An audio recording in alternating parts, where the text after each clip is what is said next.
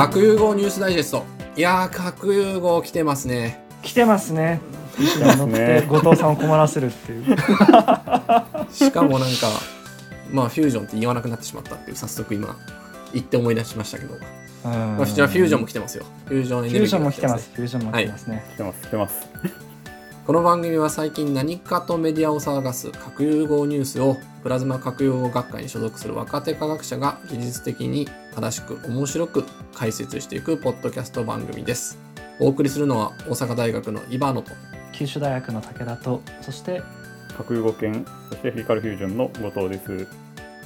この番組はプラズマ核融合学会の専門委員会ザ・アウトリーチの支援を受けて活動しています。どうでもいいんですけどそのプラズマ核融合学会の専門委員会って一体何者なんですか？確かに。いやこれ僕も自分で応募して採択されるまで知らなかったですから、多分この学会のなんだろう。何なんですかね。委員会ですよね。自分たちで手を挙げてこうん。んな活動したいですって言った時に集まって活動するための枠組みで有志有志の集まりってことですよね。その通りですね。寄り合いですね。うん。アウトリーチっていうのはその中でもこう科学者が一般の社会に対して研究や研究成果を説明していくっていうそういう取り組みのことでね。まさしくその通りです。でそれにこの大阪大学の岩野先生は自分から進んで手を挙げられたということなんですけれどやっぱこの辺りでこの岩野さん自身が一体何者なのかということを説明してもらえるとこちらとしてもすごく理解が進むんですけどいや。素晴らしい振りをありがとうございます。僕一瞬何もないとこから自己紹介しようかなと思ってたんですけどこれで やりやすくなりましたねさすがですね。あの僕はですねあと言いつつ自己紹介何話すか忘れちゃいましたけどあの核融合の研究を、えー大学院生の頃からずっとやっていて、えー僕自身はもうずっと核融合って当たり前の状況で育ってきたんですけどやっぱりうん。周りの人に聞いてみると、なんか危ないこと研究してんのとか、あ、イバノならやりそうみたいなことを言われてきて、あ皆さん多分核融合全然知らないんだなっていう思いが強くありました。うん。で、あの、恩師でもある東大の小川先生とか、やっぱり世間の人によく知ってもらうことが核融合にとって一番大事なことなんだっていうことを言っておられて、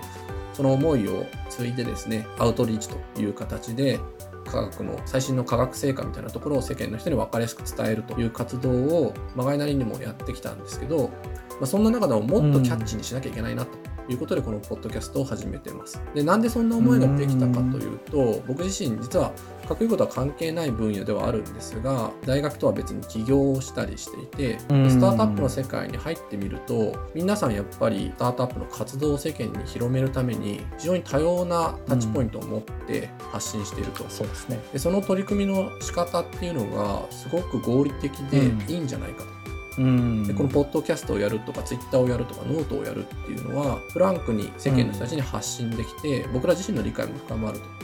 でそういったことを今後力を入れてやっていこうかなと。もちろん大学の研究もしますしスタートアップの活動もしますしそれに合わせて科学者の責任としてですね世間の人に分かりやすく伝えていきたいなと最近は思ってます、いや素晴らしい。いや本当に科学者ってこんだけ合理的な生き物なのになぜか研究の広報とかだけは非合理的いやですよね本当なんか。ダメなんですよね。最近もうどんどん科学者の発表が理解できなくなってきちゃって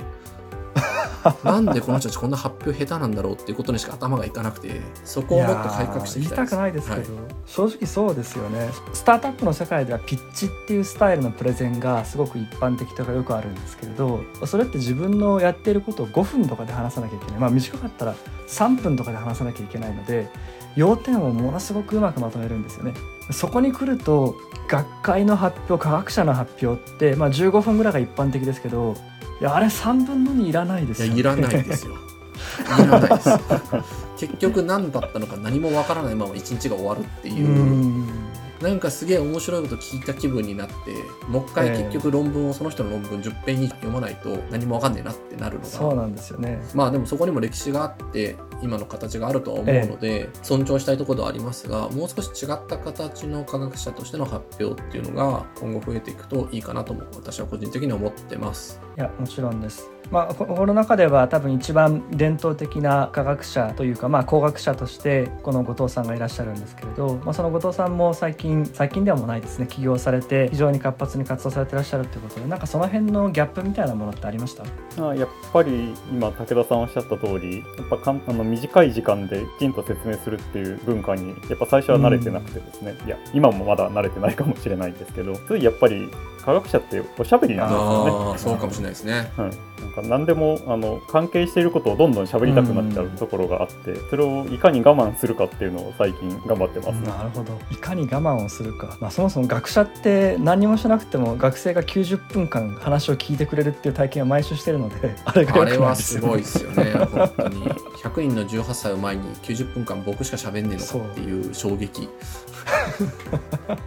やっぱり発表の仕方とかを高めていく上にはうんこういうポッドキャストが重要になってくるだろうと思ってますので、まあいろんな形変わっていくかもしれないですけど末永く続けていきたいと思ってます。そうですねそういう意味では一般の方が取り上げるニュースというのは、まあ、一般の方の核融合に対する興味がどこにあるのかということを知る意味で私たち自体もあこれがニュースになるのかこれがニュースにならないのかっていう新鮮な驚きがあってすごく面白いんですけれど、確かにそうですよね。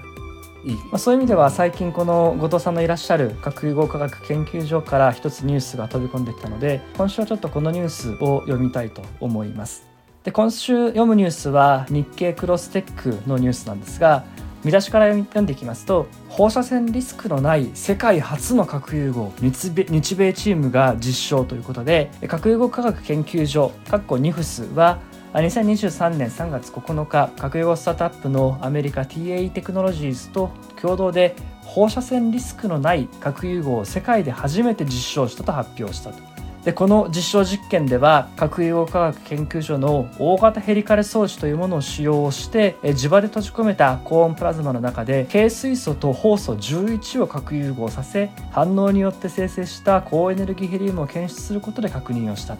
なおこれらを使った核融合反応の実証は、まあ、世界で初めてというということで、まあ、正直一般の人からすると何のこっちゃわからんだと思うんですけれどもそもそもまずこれ見出しからいくと放射線リスクのないというふうに書いてあるんですけれど放射線リスクがないっていうのはどういうことなんですか？はい、一口に核融合といっても実はいろんな反応があるんですね。でそのまあいろんな反応というかどういう燃料を使うかっていうのにいくつか種類がありまして、その燃料によって出てくる放射線の種類とか量も変わるんですけど、まあ、今回ニュースになっているやつは反応によって出てくるのがヘリウム、うん。風船に入っているヘリウムだけっていう反応でして、まあ、そういったその意味で、まあ、放射線が全然発生しない、まあ、のでリスクもないというふうに言っているということだなるほど、まあ、いくつか種類があるっていうことなんですけれどもそれでもやっぱり先週では核分裂と核融合が違うっていう話があったんですが核分裂に比べて核融合が優れている点っていうのはどこがあるんですか？まあ、一般的なこととしてはあの暴走しないっていうのが一番大きなところだと思いますね。核分裂は反応がどんどん連鎖的ネズミ山式的に起きていくっていうのがあって、はい。要は1個反応するとそれによってまた隣のやつを反応させてみたいなことが起きていって、ううまく制御してあげないともう立て続けに反応が起こっていっちゃうんですね。うんでそれに対して核融合の方は核融合反応自体が次の核融合反応を起こすってことはないので、うん要は核融合が起きるような条件を常に保っとい例えば温度を高くしてあげるとかそういう状況をずっと保ってあげない限りは起きないんですよね。そうですよね。なんでそこがメリットでもありデメリットであるのが核融合で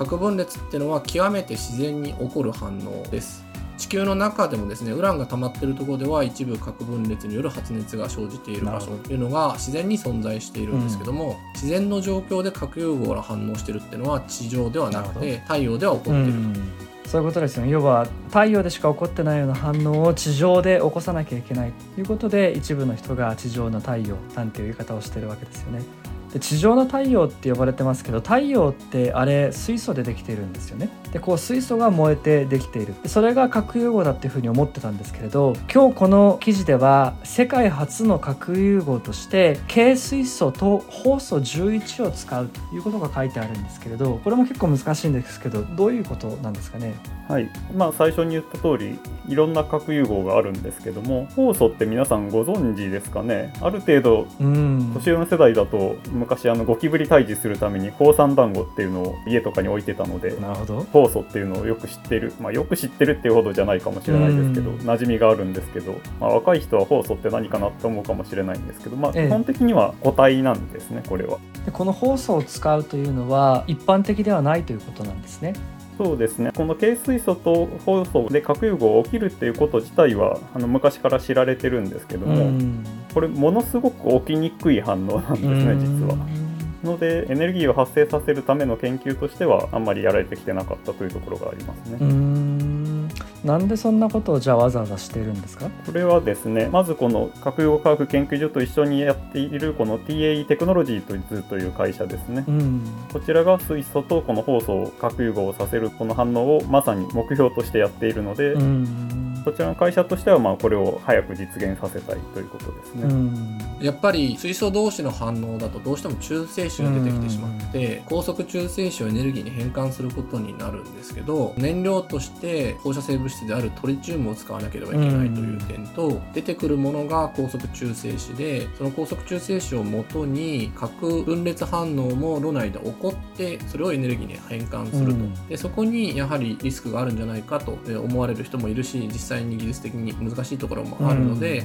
よりエネルギー変換の部分では簡単かもしれないと。なるほど。いう気持ちで軽水素放送というのを使って。います。では通常の水素を使った核融合だと中性子まあ一般的な言葉で言えば放射線の一種ですよね。これがどうしても出てしまうでまあこの放射線自体がエネルギーに変わっていくわけですけど、まあ、もう一個教えていただきたいのは核融合というのは核のゴミが出ないという言い方がたまにされますけれど核のゴミが出ないということと放射線が出るというのはどういう関係にあるんですか？はい、ちょっと話がややこしくなるとこあるんですけれども核のゴミっていうのには2種類ありまして、うん、反応そのものでできてしまうものと今言ったその放射線がその周りにあるものに当たることによってできるものこれ実は2種類あるんですね。うん核分裂の方は実はその反応そのものでいろいろと厄介なものが出来上がってしまって、うん、まあこれをどう処理するかっていうのが一つの大きな課題になってます。なるほどで核融合の方は水素を使ったものであっても反応そのものでそういったゴミができることはないんですけれども、うん、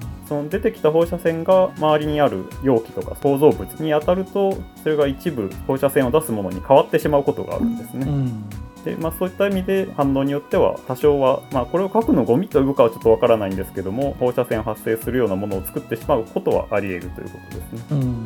まあ、要は高レベル放射性廃棄物というふうに呼ばれるものというのは、まあ、何万年も保管しなければいけないそれがいわゆる核のゴミということで原子力発電では大変大きな問題になっていますけれどそこの心配はしなくてもいいということですね。そうですね核のゴミをそのような何万年も管理しなきゃいけないものというふうに考えるのであれば核融合からはそういったものは一切出ないですね。うんまあじゃあその上でもう少し聞きたいんですけれど放送を使ったら放射線が出ないっていうことですけれどこれ今回この実験ってどれぐらい実際上インパクトがあるというか役に立つんですかね？はいまあ、このニュースなかなか あの人によってどう捉えるか変わってくるところもあると思うんですけどまずこの実証したっていうのがありますけど、うん、これはですね、まあ、反応によって出てきたこのニュースにも書いてあるんですけども高エネルギーのヘリウムを要は検出した測ったってことなんですね、うん、これが多分世界初だというふうに言っているのと私は理解してるんですけども、うん、反応によって出てきたものを高精度に計測することで、まあ、どういう条件だったらどういう反応が起きるかっていう物理的なメカニズムがよく分かってくるので、まあ、その意味ではすごく重要な実験ですし大きな成果だと思うんですよね。なるほどただもともと PB11 軽水素と酵素11の反応式っていうのが知られていて、うん、反応断面積も測ったことあるんで、うん、その時にヘリウムがどういうエネルギーで出てるかとか多分計測してるんですよね。核融合装置の中でやったのが初めてなだけで、うん、そこには語弊があるかなって思うのとさらにもうちょっと言えばこれ放射性物質を排出しないって言ってますけど、出てくる高エネルギーヘリウムっていうのはそれはまんまアルファ線やろっていうことになる。この放射線のことを中性子とか X 線のことだけで言えばそれは違いますけど、その電子だってベータ線って言われ方をするんでそういうふうに考えたらこの放射性物質を排出しないっていうのはまあちょっと言い過ぎだなっていう気はしますね。大事なポイントですね、まあ、ただアルファ線っていうのは遮蔽がしやすいものではあるので、中性子とか X 線に比べたら害が少ないっていうのはあります。例えばちょっとクイズ出していいですか？何ですか？急に。どうしたんですか？あのこの放射線の種類に関してよく有名なクイズがあってクッキー問題っていうんですけど同じ線量のアルファ宣言、ベータ宣言 X 宣言が入ったクッキーが3つあります。1つは食べなきゃいけない、1つはお尻の下に敷いていい。1つは窓から投げ捨てていい。どれをどれにするべきでしょうかってクイズなんですね。なるほどじゃあこれは来週に正解を言うことにしましょうか。来週も聞かなきゃいけない来週か2週間後かちょっといいですねあれです。どのタイミングで発表するかもしれないですねじゃあ まあ要は今多分あのクイズの意図というのはそれぞれの放射線によって、まあ、どうやったら遮蔽というのは放射線を止められるのかというのが全然違いますよとそういう問題だと思うんですね。であのクイズの答えはもちろん言わないですけれど止めやすいものもあれば止めにくいものもある。逆にその止めやすいものの方がいいかと思っているとそれが体の中に入ってしまうと逆にこう悪さをすることもある。そのあたりが非常に難しいので、まあ、単純化して放射線が出ないというのは言い過ぎやろと。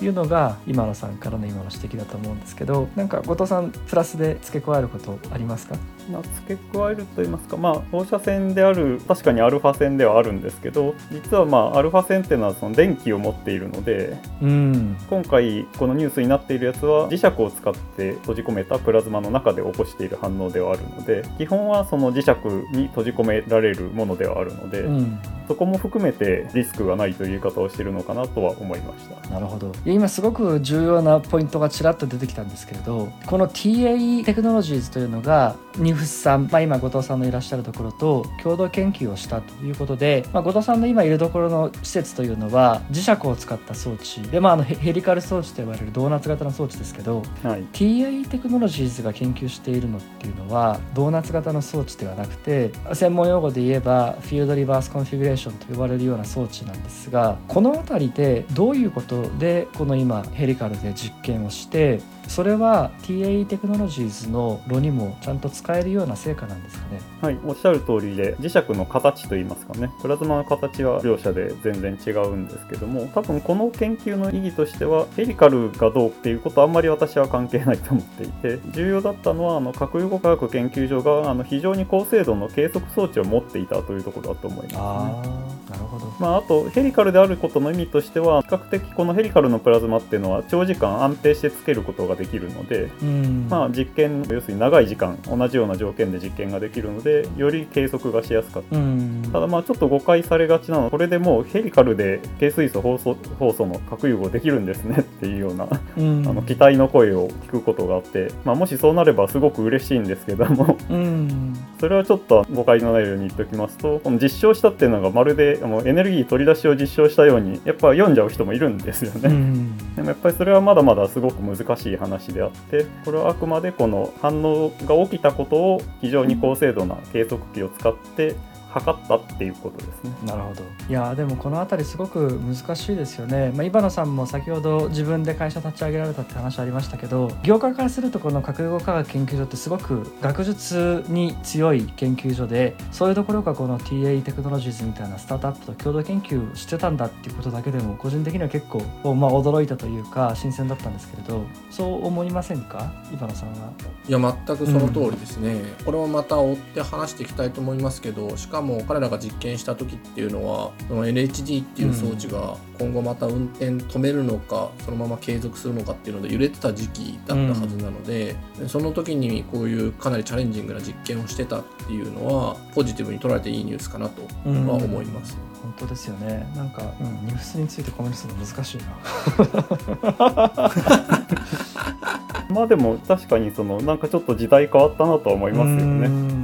ねまあまあこの核融合のそういう民間企業がいっぱい出てきたっていうこと自体が何年か前の我々からしたらかなり驚きなんですけど、うんこの民間企業とこういう国立といいますか国の機関の研究所が日本だけじゃなくてもうまさにアメリカではそういう動きがいっぱい起きてるわけですけど、この官民共同で核融合の研究をする時代が来たんだなっていうのはなんかすごく感慨深いというか、そういう感じがしますよね。ーやっぱり核融合来てますね。もうそこに戻りますか？まあ来てますね本当に。いやもっと盛り上げていきましょう、はい。そして僕らのこの番組で。では今週もどうもありがとうございました。ありまた。引き続き盛り上げていきたいと思いますので次回もぜひお聞きください。よろしくお願いします。よろしくお願いします。ありがとうございました